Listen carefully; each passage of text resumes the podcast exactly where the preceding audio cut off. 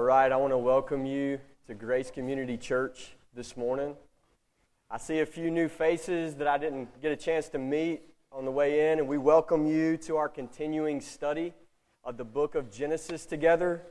And one of the things that we do at Grace Community Church is we preach our way through books of the Bible.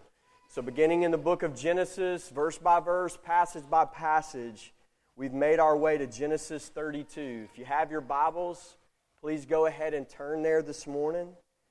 Genesis chapter 32. Let's pray together. Father, we come to you, Lord, and we confess our need for you again, God.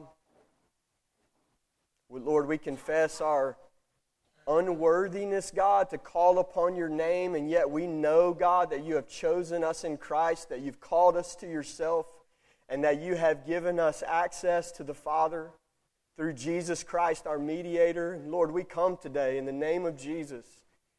And we ask you, Lord, to meet with us. God, we confess our great need to you all across this room.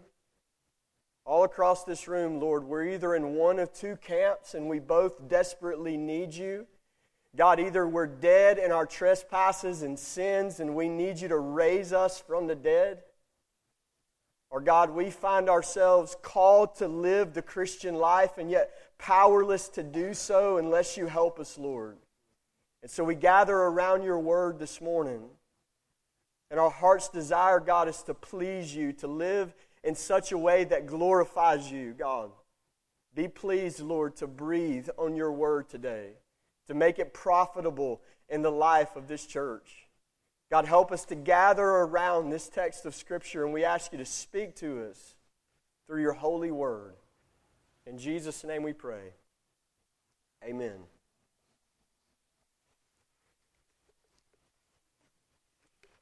Might take a few awkward breaks this morning. Grab some water. I've been sick this week, um, so just bear with me. So we're jumping back into the book of Genesis. Uh, we're following the patriarch Jacob, and he's just left 20 years of oppression with his uncle Laban that turned into his enemy. God has appeared to Jacob, and he's commanded him to return back to the promised land. And that's where we're picking up in our text today that on the way back to the promised land, the angels of God revealed themselves to Jacob, the servant of the Lord. And we're going to read our text together this morning Genesis chapter 32. I invite you to read this with me. This is the word of the Lord. Jacob went on his way, and the angels of God met him. And when Jacob saw them, he said, This is God's camp.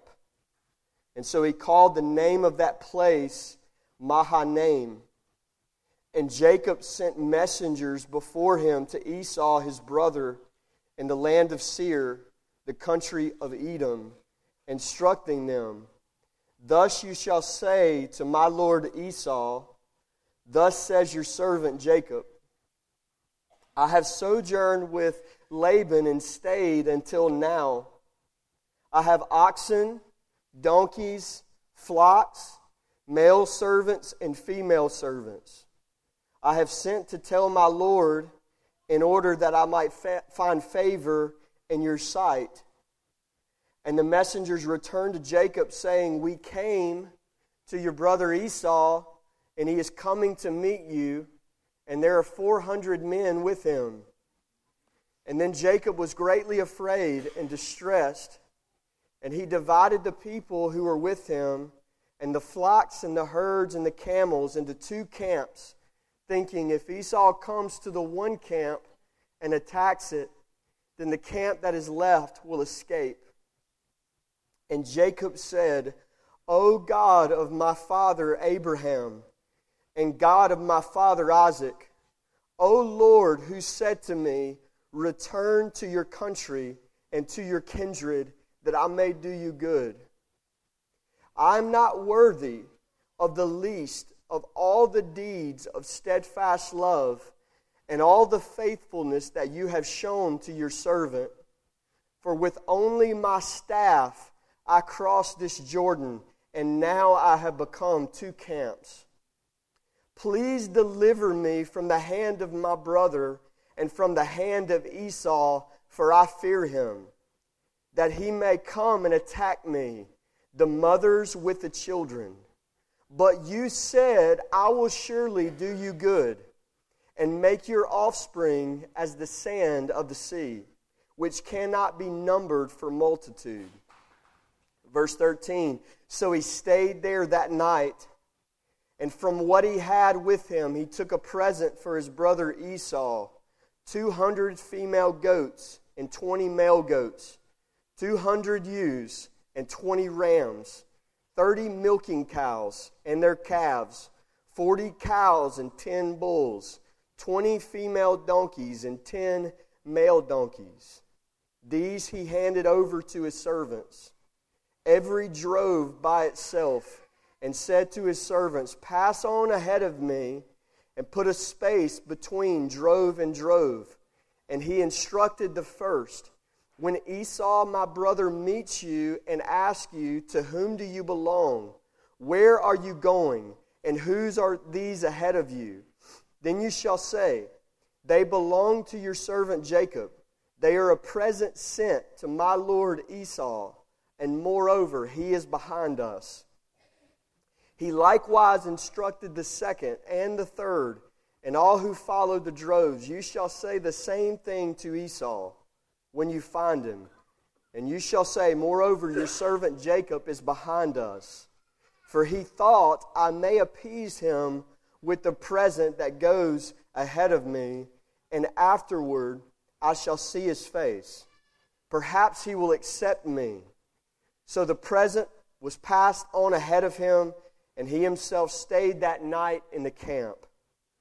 The same night he arose and he took his two wives and his two female servants and his eleven children and crossed the ford of the Jabbok.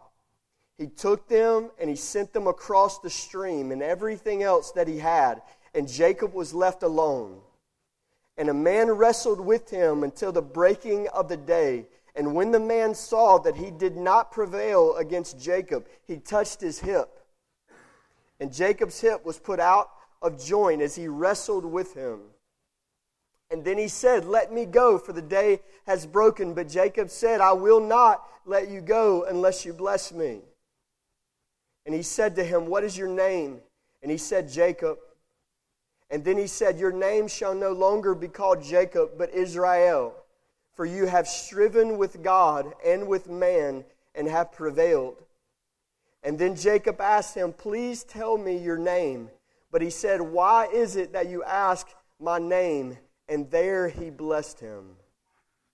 And so Jacob called the name of the place Peniel, saying, For I have seen God face to face, and yet my life has been delivered. The sun rose upon him as he passed Peniel, limping because of his hip. Therefore, to this day, the people of Israel do not eat the sinew of the thigh that is on the hip socket because he touched the socket of Jacob's hip on the sinew of the thigh. This is God's word to Grace Community Church this morning. Our text today begins with the angels of God being revealed to God's servant Jacob. These are, these are the invisible spirits that, that Hebrews chapter 1 tells us that they're sent out from God as ministering spirits, sent out to serve those who are to inherit salvation, sent out to serve God's chosen people. And these are the angels, the servants of the Lord that appear to Jacob. These are the invisible helpers that have been with him for 20 years as he faced oppression in Haran under his uncle Laban. These 20 years they have faithfully helped him. They ministered to him as God's servants, and all of a sudden they appear to him in a vision as he's being brought back into the promised land. The angels of the Lord. So many angels surround God's servant Jacob. This is not just a guardian angel that's revealed to him. So many angels surround him that he calls the name of this place Mahanaim, which means two camps or two armies. These are the angelic armies of God are surrounding God's servant Jacob. And we, as the people of God, my brothers and sisters in Christ, this morning, we can trust God. Though we can't see it today like Jacob saw it, we can trust God for this same protection that He provides His servant. Listen to Psalm 34. He reminds us in Psalm 34, verse 7, that the angel of the Lord encamps around those who fear Him to deliver them. The angel of the Lord encamps around those who fear him to deliver him. There is nothing more encouraging on the face of this planet than knowing that God fights for us. God Himself is protecting us. And this is what this vision is showing Jacob that God is providing encouragement for His servant. And He's going to need it because He's about to face his brother Esau. Many of you remember this story that we covered just a few weeks back of the saga that has developed between these two brothers, Esau and Jacob, from their womb to their birth to young adulthood.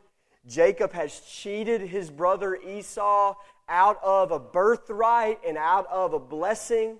And we, when we left that story back in Genesis 27, where Esau, after Jacob stole his blessing, Esau wanted to kill his brother. He had plans to murder his own mother's son. And God is encouraging Jacob with this vision that these same angels, this same provision that God gave Jacob in Haran under Laban's oppression, this same God would deliver him and help him as he faced his brother Esau. Verse 3 tells us that, that Jacob sends out messengers to his brother Esau, his estranged brother. And the messengers are basically sent with this simple message Listen, tell Esau I'm loaded. Tell Esau that I have many, many possessions. Look at what he says in verse 5. He says, Tell him I have oxen. Tell him I have donkeys. Tell him I have flocks. Tell him I have male servants. Tell him I have female servants.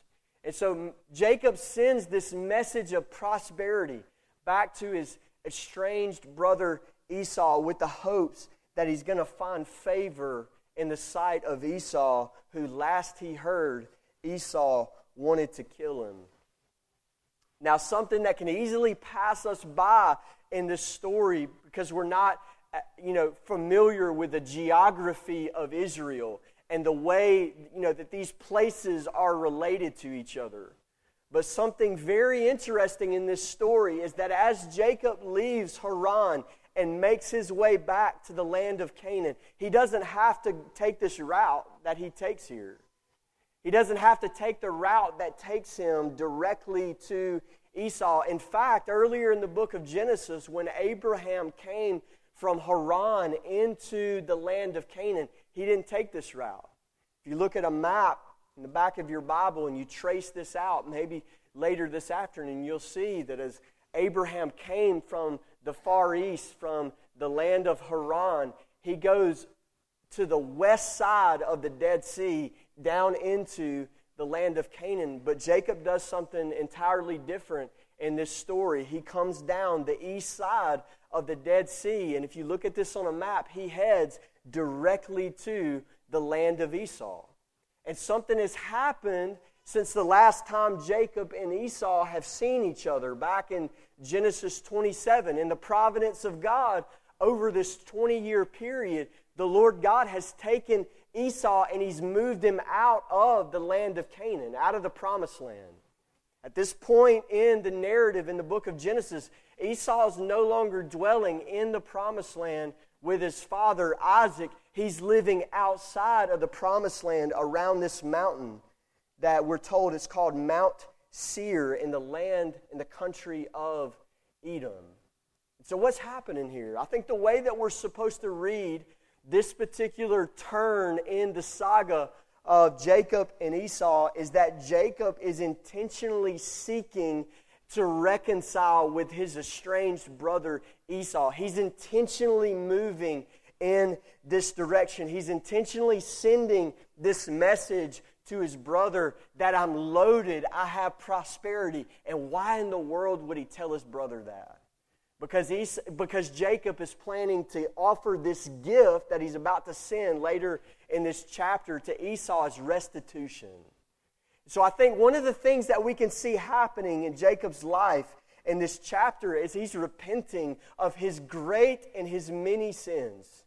And we've been seeing the Lord transform this man over the last several months from a schemer, from a man who schemed and tricked, even, even lied to his own father, to a man that trusts God and calls upon the name of the Lord. And I think that same thing is being shown to us in this passage that he's repentant and he desires to reconcile and even make restitution to his wronged brother Esau.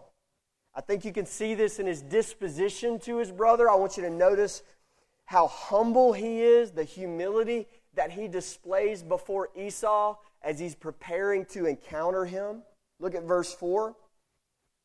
Two different phrases here. In verse 4, the message he refers to Esau as his Lord. Tell my Lord Esau this. And then he finishes that sentence by calling himself Esau's servant. Jacob says, Esau, my Lord, and I am your servant. And that's very interesting when we think about what we know about Jacob and Esau from earlier in the book of Genesis.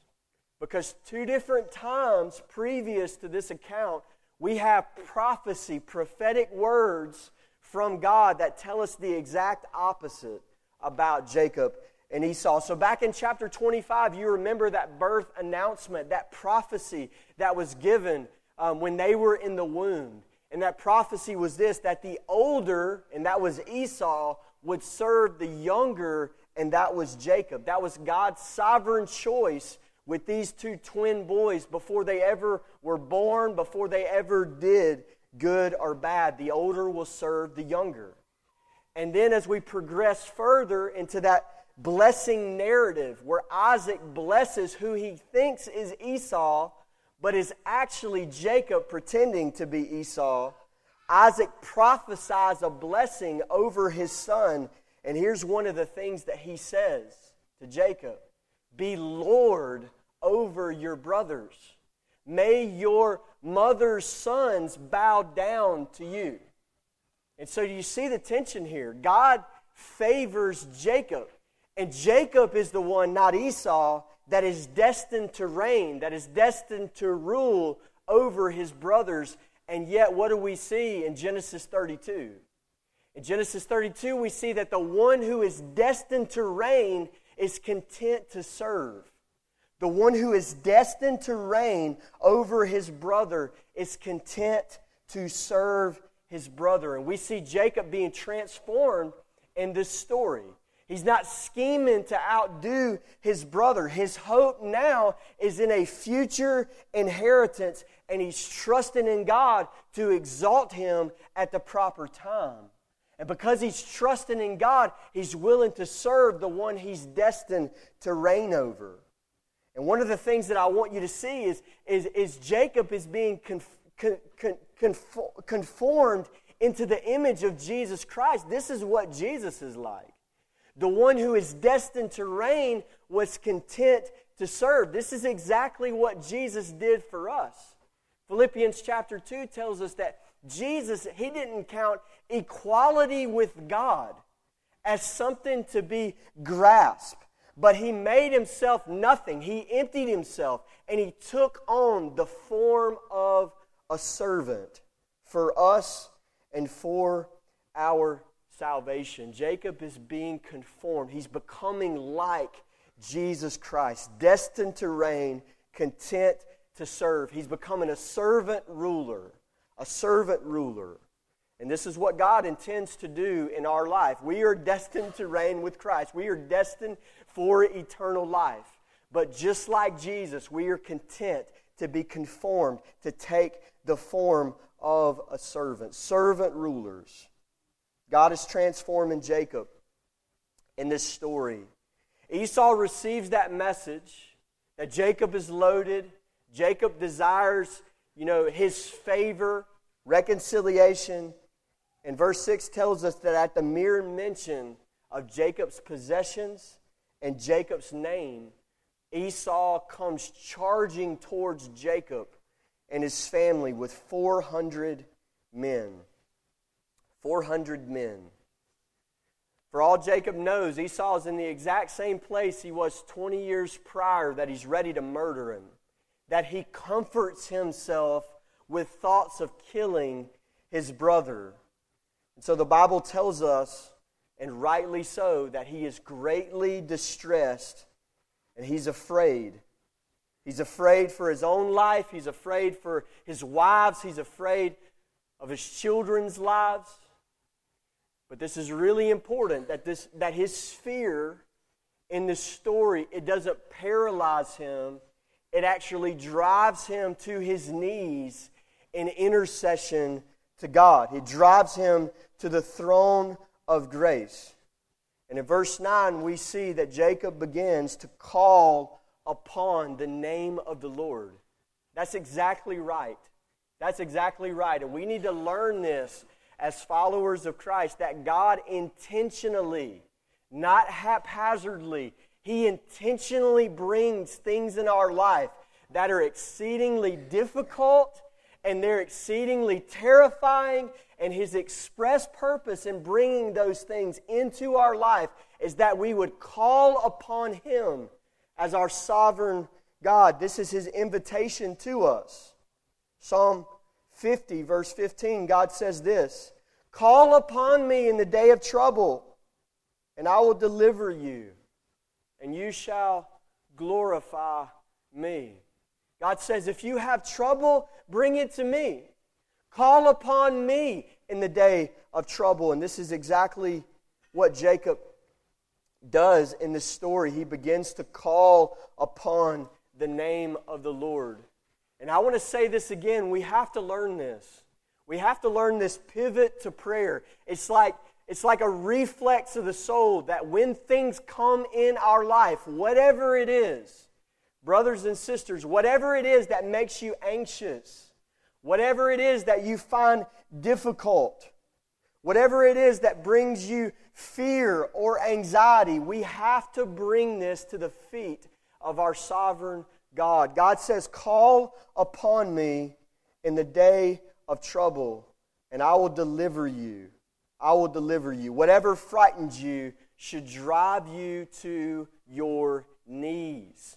Should drive you to your knees. There's a, there's a simple, simple prescription in the book of James. James chapter 5, verse 13. It doesn't get any more simple than this in all the Word of God, but this can help you in thousands of ways. James 5:13 says this, is anyone among you suffering? Let him pray. If anyone among you is suffering, let him pray. Take your burdens to the Lord. Cast your burdens upon the Lord. This is exactly what Jacob does in this text. He begins to call upon the mighty name of God. And his prayer in, in Genesis 32, it's instructive to us by watching this man of God pray, we can learn how better to pray in our own life. So I want to mention a few things about his prayer, Jacob's prayer before the Lord.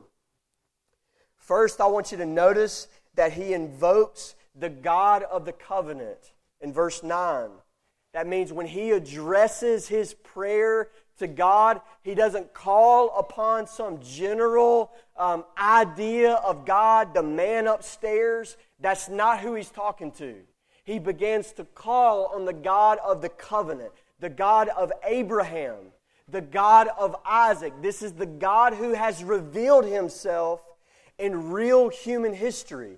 The God who enters into human history and gives these salvation promises. The God of Abraham and the God of Isaac. He begins to call on the God who reveals himself in real human history.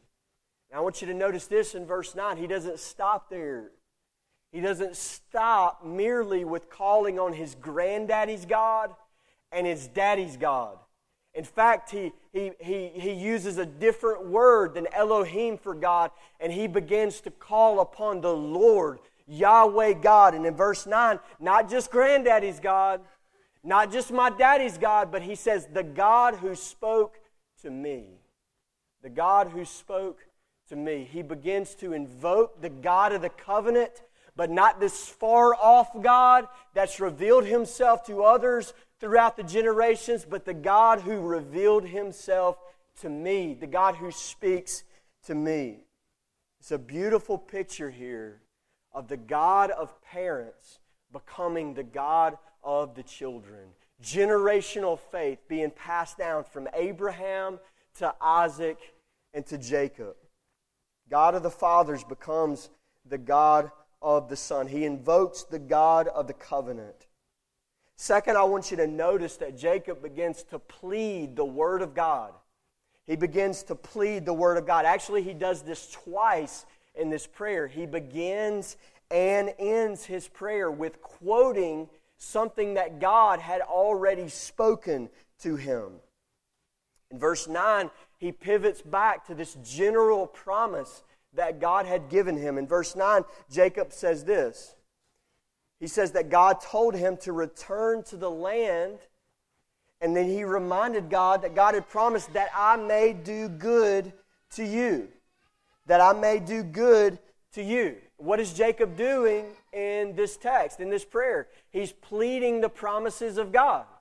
He's reaching back for something firm that has been revealed to him, and he's taken his stand in prayer and he's standing on the promises of God. And so, what did God say?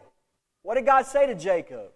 Well, he didn't say this return to the land of Canaan, but you're going to be slaughtered by your brother on the way back. That's not what God said. God said, return to the land of Canaan that I may do you good. Jacob is reminding God of God's own word. God, you said, God, come stand by your word. And he continues to do this in verse 12. I want you to think about how specific his fear was in verse 12. He's scared that Esau is about to kill him and all of his children. Him and all of his children. We, and we said this there's something special about this family, the family of Abraham. This is not just any old family in the ancient Near East. This is the, this is the family that the covenant promises of God are being passed down through. And so, this offspring promise that's given to the family of Abraham, this is how Jesus is going to come into the world. And so he's seized with fear and he, and he says, God, if they kill me, what's going to happen to this promise? And he reaches back and he quotes that offspring promise that we've seen so many times in the book of Genesis. And in verse 12, he says, But God, you said, God, you said, I will make your offspring as the sand of the sea. As the sand of the sea. Right in the midst of his fears, he's reaching and grabbing words from God and standing on them in prayer. And we need to learn this that the very best words that we can give to God in prayer are the words that He has already given to us in Holy Scripture. God delights when we pray His will, not when we demand Him to do everything that we want Him to do, but when we pray His will back to Him. When we pray His will back to Him. And there's no better way to do this than to pray His Word, pray God's Word back to God. So, this is an example that we can learn from that we need to be praying the Bible. We need to be praying the Bible. It's a perfectly good question to ask other brothers and sisters in Christ, brother and sister, how can I pray for you? Perfectly good question. I don't want to w- want you to move off of that at all, but I want to I, w- I want you to remember that there are a lot of ways that you know already how to pray for your brothers and sisters in Christ because God has revealed it in His Word. God has revealed it in His Word. And if you, if you need a place to meditate on, to, to, to, to, to learn these things, there's no better place to go than the prayers of Jesus and the prayers of the Apostle Paul in the New Testament as they begin to bow their knee and call upon the Father on behalf of the bride of Christ and the people of God. And the Word of God will show you how to pray for other Christians. Things like, may, may you be strengthened with power in your inner man.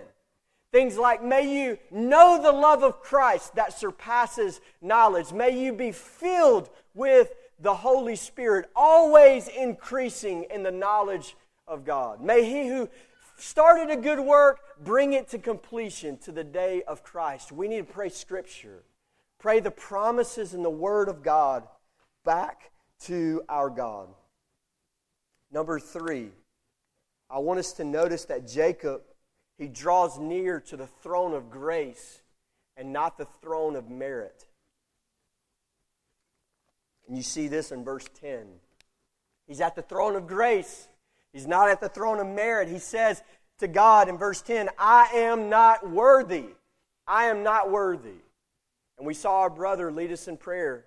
We heard him just a few moments ago when he confessed confidence in God. God, I know that you hear me, but it's not because of me, because I'm nothing. He's coming to the throne of grace. He's confessing his unworthiness before God. I am not worthy. And I want you to imagine how much the Lord loves to hear us say that. I am not worthy, Lord. I'm not worthy of the least of the deeds of steadfast love that you have done to me, that you have given to me. I'm not worthy. Sometimes we can wrongly think about humility as though humility were kind of like this icing on the cake. It's not, okay? All humility is is just waking up to reality. You seeing things as they truly are. It's not icing on the cake. It's just how it is that we are not worthy. And this is how Jacob comes to God with nothing in his hands to bring. Jacob pleads for mercy. And he says this in verse 11 God, I'm not worthy. Please deliver me from the hand of my brother. From the hand of my brother. This is true prayer. True prayer is a humble plea before a holy God of grace. This is what's so wrong about name it, claim it theology that barges into the throne room of heaven begin slinging around the name of Jesus and the blood of Jesus and telling God what to do for us. We come to the throne of grace with nothing to appease God with. We are not worthy, and we lift our petitions as beggars before God. God, please deliver me from the hand of my brother. And the last thing I want us to see here is that Jacob, he fights the fight of faith in this prayer. And we need to learn this rhythm well. We've mentioned this in, in, in, in the past several weeks at Grace Community Church. Fighting the fight of faith. Look at what he says in verse 11. He tells God, I fear him. Now, sometimes we can have really bad ideas of what mature Christianity and real faith looks like. And one of those bad ideas is that if you're filled with faith, you have no fear. And look at it right there, the man of God fighting the fight of faith. He looks up to God and he says, God, I am afraid. I fear him. I am afraid of my brother right now. That's not what faith is. Faith is not the absence of fear. Faith is not allowing that fear to prevail in our hearts. It's going to the Lord, trusting the Lord in the midst of this fear. And so notice what he does these two steps in verse 11, verse 12. Verse 11, I am afraid. Verse 12, but you said. Think about that formula and just insert hundreds of things, thousands of things in your life that can go in those two blanks. Tell God what you're afraid of. Tell God your fears. Confess them to the Lord. Don't pretend like He can't see your trembling heart anyway. Confess your fears to God. Insert into the blank. Tell the Lord what you're afraid of. And then reach for a promise from God's Word and tell God what He said. God, I'm afraid, but God, you said. This is the fight of faith, fighting to believe the promises of God in the midst of fear. And what we see in Jacob in Genesis 32 is he's bold, he's unrelenting at the throne of grace. He's casting his cares upon the Lord. And I want us to remember that when we do this, when we do likewise, God is so glorified. God is so glorified in your life when you confess, I cannot bring my own deliverance, but I call upon the mighty one. Lord, please deliver me. He's the fountain. Call upon him in the name of trouble, and he will deliver you. In verse 13, Jacob sends his gift, this massive monetary gift, in elaborate style to Esau, droves and another drove and another drove. And again, I don't think we should read this as an act of distrust or a scheme, another scheme in Jacob's life, but as an act of restitution. He desires to right his wrongs toward his brother. In verse 22, he begins to prepare to meet his brother Esau, and he sends everything he has across the river in verse 22. And then in verse 24, we're told that he was left alone. He was left all alone. No one else around him. And this is exactly where God wanted his servant, is all by himself. All by himself. And I think the context leads us to believe that he wanted to be by himself to more fully intercede for deliverance from Esau, his brother. I don't think he's pawning off his family. He's fighting the fight of faith. This is like Jesus in the Garden of Gethsemane, that he's surrounded by his disciples, and yet he's fighting the fight of faith in prayer, and he walks away from his disciples about a stone's throw, and he begins to more earnestly pour out his heart before the Lord, we're told that Jesus is agonizing in prayer to the point of sweating great drops of blood. Jacob's being conformed into his image. And he continues to pour out his heart to the Lord in prayer. And then all of a sudden, in verse 24, we're told that a man violently grabs a hold of Jacob. Verse 24 A man wrestled with him until the breaking of the day. He's in the middle of praying before God, and all of a sudden he's assaulted, and someone grabs him. Jacob initially, he has no idea who this is. I want you to try to picture yourself in his position.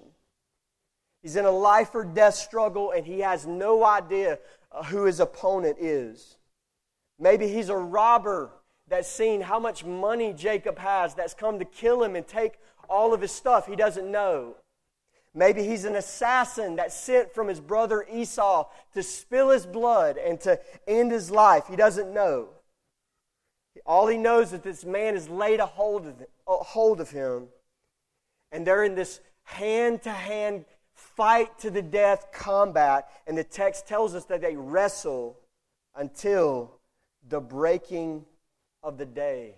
And his opponent's identity is being concealed in the darkness. He can't make out his face. We're told that this conflict lasts until the breaking of the day, which means that this wrestling match, this fight to the death struggle, and let me say this this is not like wrestling on American cable television, okay? This is not play, this is not play around a little while. This is a life or death struggle. This man is trying to kill Jacob, and Jacob is fighting back for his life. And all night this happens, several hours long. They're wrestling back and forth, a fight to the death. And only later, into this match, into this struggle, into this combat, does Jacob realize that he's wrestling with God Himself. He's wrestling with the Lord Himself. Look at verse 20, 25. Verse 25 tells us about this moment in the middle of this match where Jacob begins to reveal that the man that has laid a hold of him is no mere man. In verse 25, what happens? This man reaches out with his finger and he touched the hip of Jacob. And with a touch of his finger, we're told in verse 25 that he puts his hip out of socket. He puts his hip out of socket. This is amazing. You can confirm this with some medical professionals at Grace Community Church after we're done today. But the hip joint in the human body is one of the strongest joints in the human body. It takes tremendous force. I think about 70% of dislocated hip joints are caused by car accidents, major trauma to separate your hip, uh, your leg from the hip joint. And yet, we're told in this passage that what happens basically in a car wreck today happens with the fingertip of this man that Jacob is wrestling against. He touches his hip and he puts it out of joint. This is no mere man that has laid a hold of Jacob. This is God Himself. And in fact, after, after this struggle is over in verse 30, Jacob says that he has seen God face to face. That, that, that in this struggle, that this was a struggle not against man, but against God face to face. This is a, this is a manifestation of the pre incarnate Lord Jesus Christ.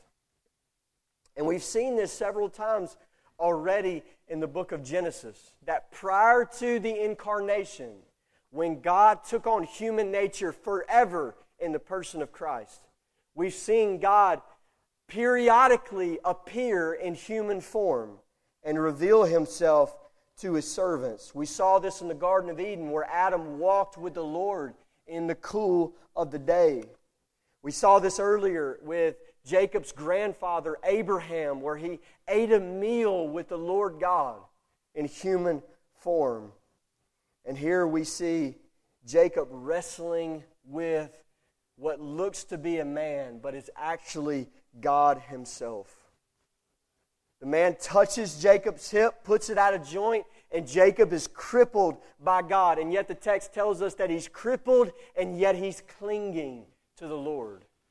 His hips out of joint, tremendous pain, crippled yet clinging. And he says, I will not let you go unless you bless me. I will not let you go unless you bless me. This physical struggle is really a picture of what Jacob's whole life has been like. Okay? This is a picture of, uh, of Jacob prevailing in prayer with God. This physical struggle with this man is a picture of what we just saw earlier in this chapter that he is prevailing with God in prayer. And it needs to be really clear in this passage that he does not overpower God. God allows him to take hold of him. God sustains him while he wrestles against the Lord. This man could end the conflict at any moment with the touch of his finger. He doesn't overpower the Lord.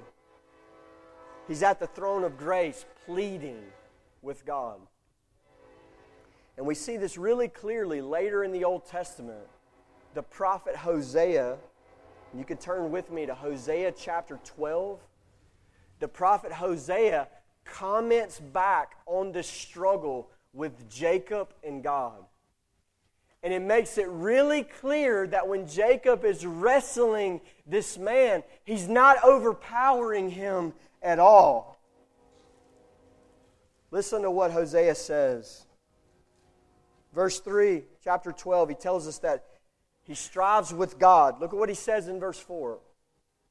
This is Jacob.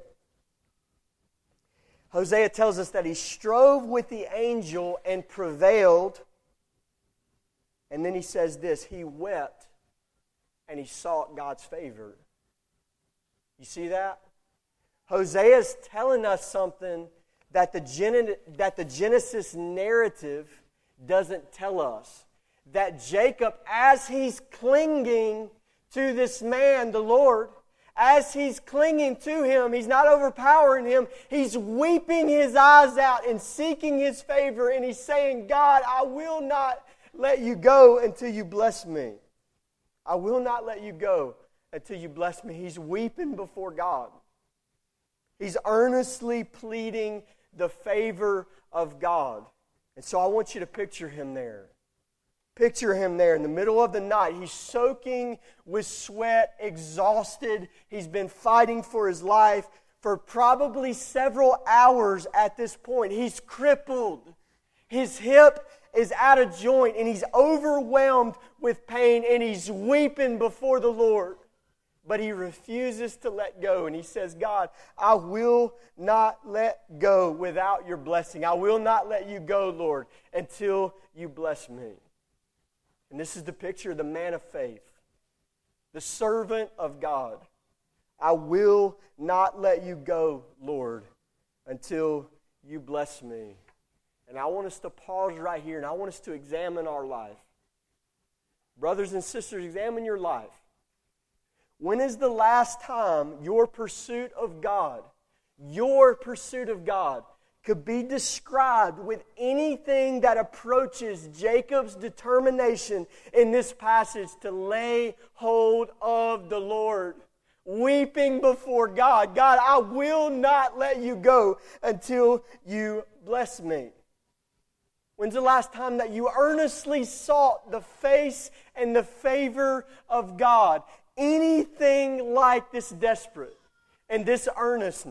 He's, he's got his hip out of joint, and yet he clings to the Lord.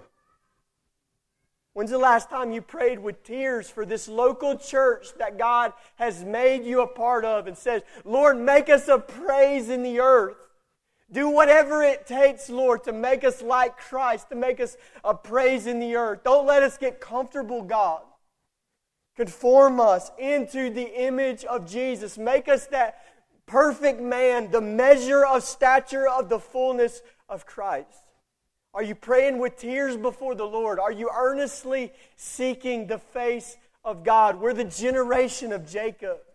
We're cut from the same cloth as this man. We're just as needy as he is, and we have the same God that he had.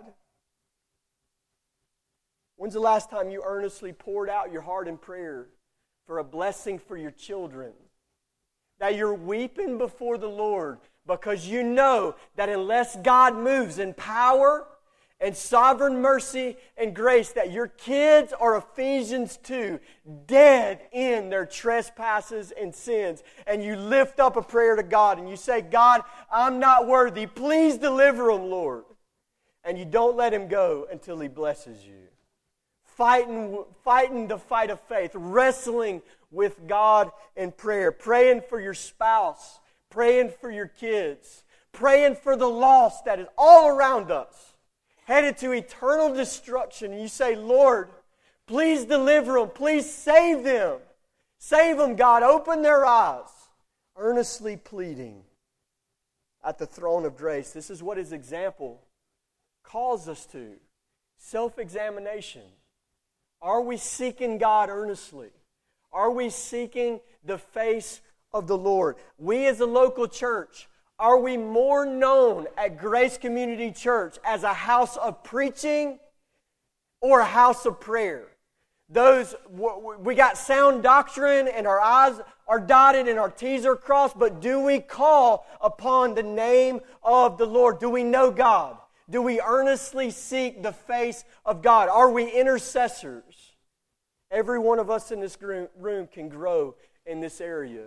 This is a convicting example he would rather have his bones broken in half than to leave the prayer closet without the blessing of God. That's our example of laying hold of the Lord, of desperate prayer before the face of God. Does that sound like us or does it not? Leonard Ravenhill was used to he was known for this phrase he says, No man is greater than his prayer life. No man is greater than his prayer life. And that's an important, vital sign for Christians that no Christian is greater than his prayer life, his or her prayer life.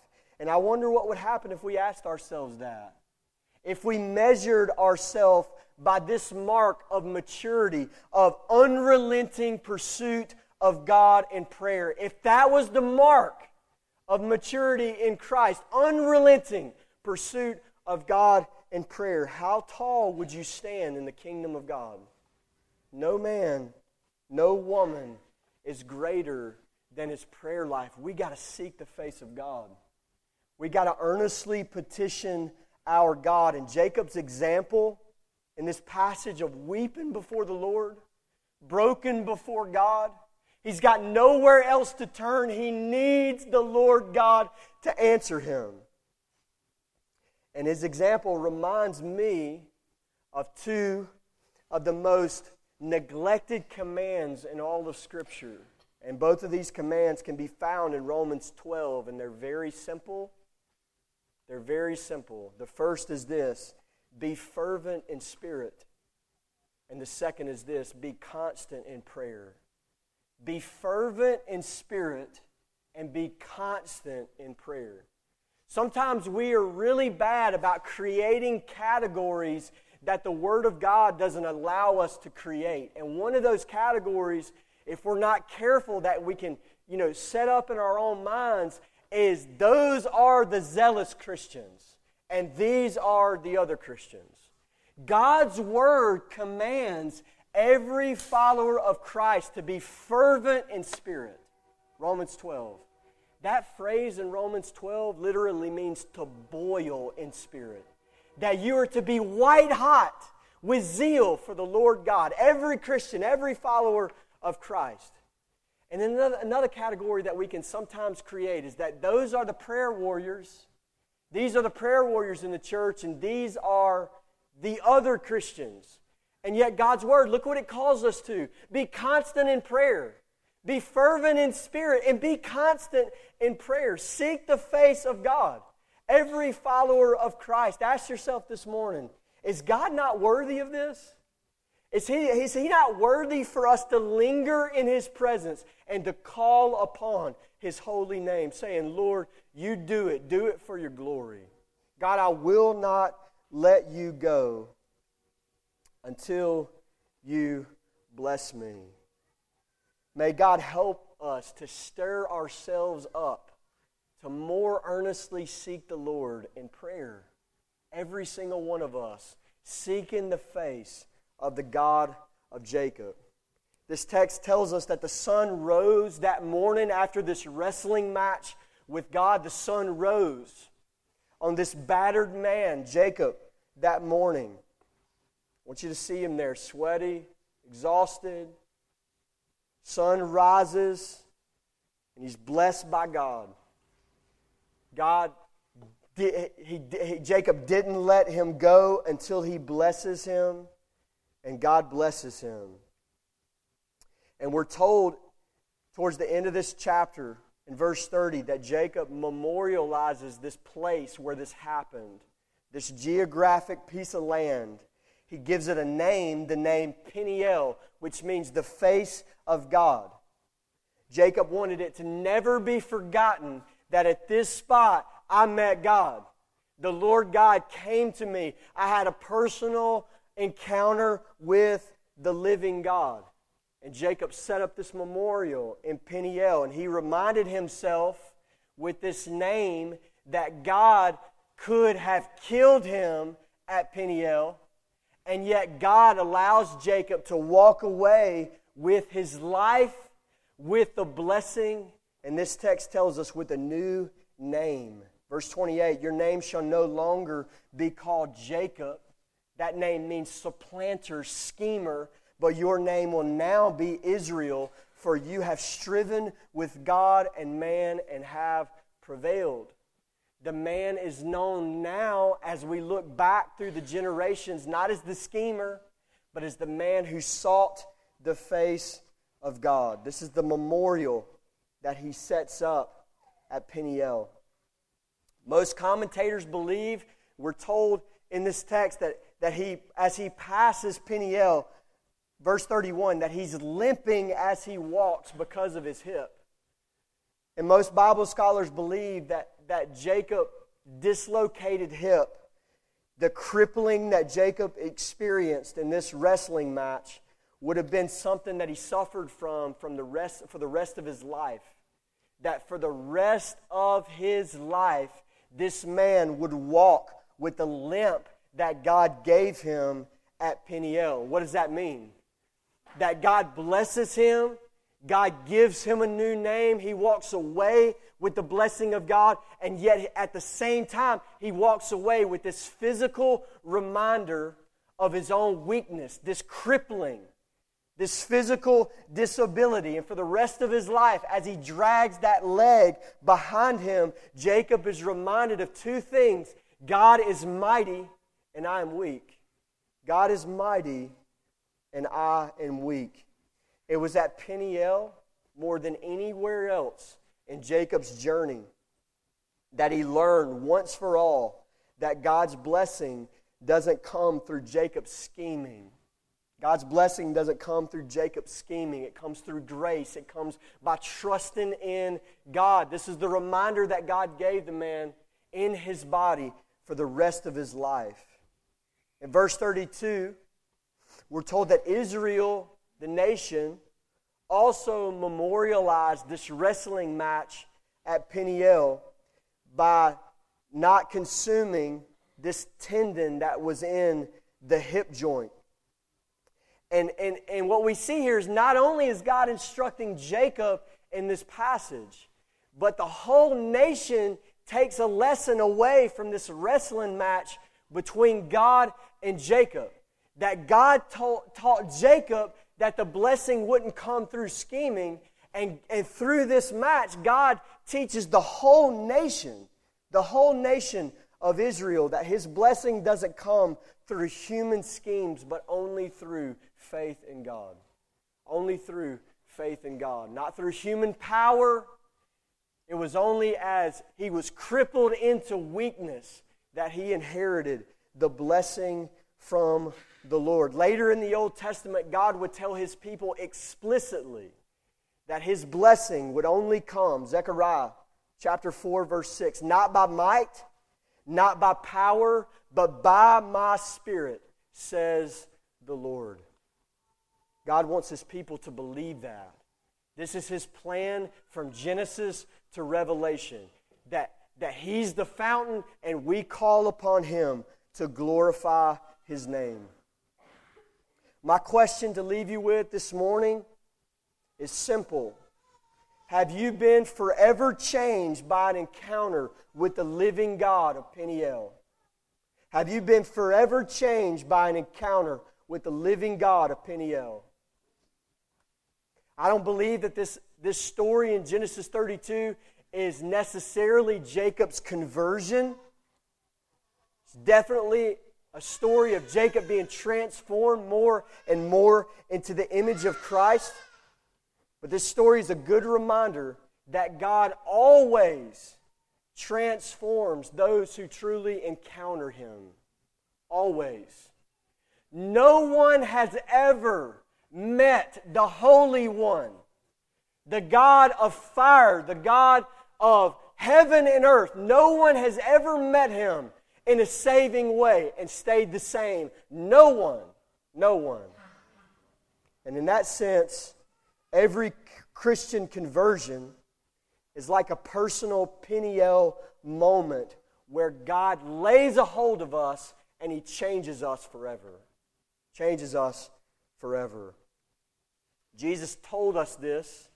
Gospel of John, He tells us that nothing short of the new birth is required for us to enter into the kingdom of God.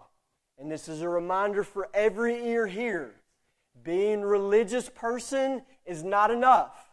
Coming to church, though it's a good thing, it's not enough. Knowing some facts about God is not enough. Even knowing some facts about Jesus Christ is not enough. You have to be changed, and you will be changed the moment you meet the true and the living God. You must be recreated. You must be born again. You must be made entirely new. New heart, new mind, new identity. The old must pass away. The new must come. And I'll use this moment as a reminder to every child in the room that there's no child that's ever come to Christ through their parents. Your parents can be your guide to Christ, but you have to come to Christ by yourself. You have to encounter the true and the living God. You have to come to know Him, not just your father's God, not just your mama's God or your grandma's God. He's got to be your God. He's got to be your God. He wants to make you new. He doesn't want to uh, put a little makeup on a corpse. That's not what Jesus is after, prettying up your life a little bit. He wants to raise you from the tomb. He wants to, to bring you out of death into eternal life forever. Everyone who's ever encountered God in a saving way is changed forever. Brothers and sisters, in our renewed zeal to pursue our God, according to Jacob's example in this passage, and I hope that it affects you just like me, that you're grieved as you see this example of what you lack in your life, and you want to be grieved into repentance that I want to grow in seeking my God. I want to seek His face more earnestly. I want to grow in seeking the face of the Lord. And as we head out in that glorious pursuit of seeking God, I want to remind us that our God is the God who sought us first. He sought us first before we ever dream of laying hold of Him. God is the one who laid a hold of Jacob first in this text. God laid a hold of Jacob and wrestled Jacob before Jacob ever laid a hold of God. And this is a foreshadowing. God's coming to Jacob, grabbing a hold of Jacob. This is a foreshadowing of his coming to us in Jesus Christ. And it might be hard for you to believe this morning, but the truth is that we who are in Christ, we have more of God than Jacob had. He, he wrapped his hands around the neck and the head and wrestled God in the form of a man. And yet, through the gospel, we have more of God than what Jacob had. Jacob's request in this text was denied when he asked to know the name of God. God didn't reveal it to him. And yet, I want you to consider this morning that every Christian in this room who has received the gospel you have been baptized into the name that Jacob never knew. You, you have more of God than what Jacob ever dreamed of having. He wrestled with this dark, shadowy figure in the night. And yet, in the gospel, we have seen the glory of God in the face of Jesus Christ, the radiance of the glory of the Father, the exact imprint of the Father's nature. That's who we know. That's who we know. Jesus has fully, finally, and forever revealed the Father to us.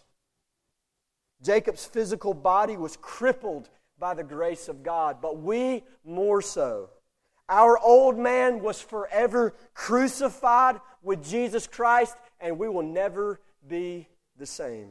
This is our God.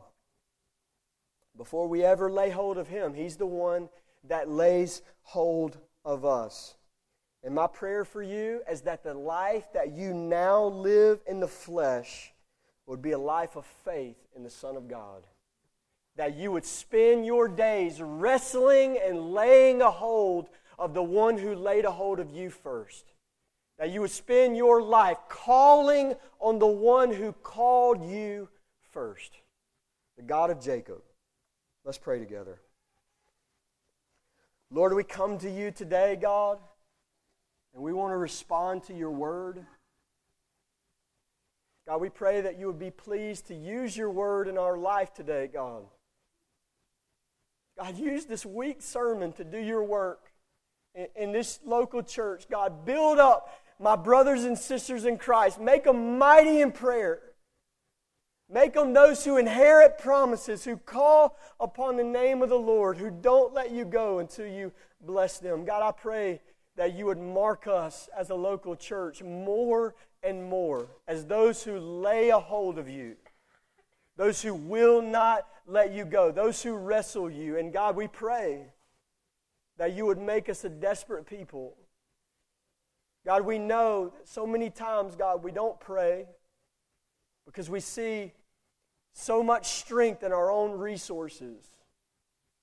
We're deceived, God. Lord, we pray that you would tear back the lies from our eyes, that you would show us how powerless we truly are, how desperate we truly are. Do whatever it takes, God, to glorify your name in this church. You are the God of Jacob. Lord, help us to seek your face. In Jesus' name we pray. Amen.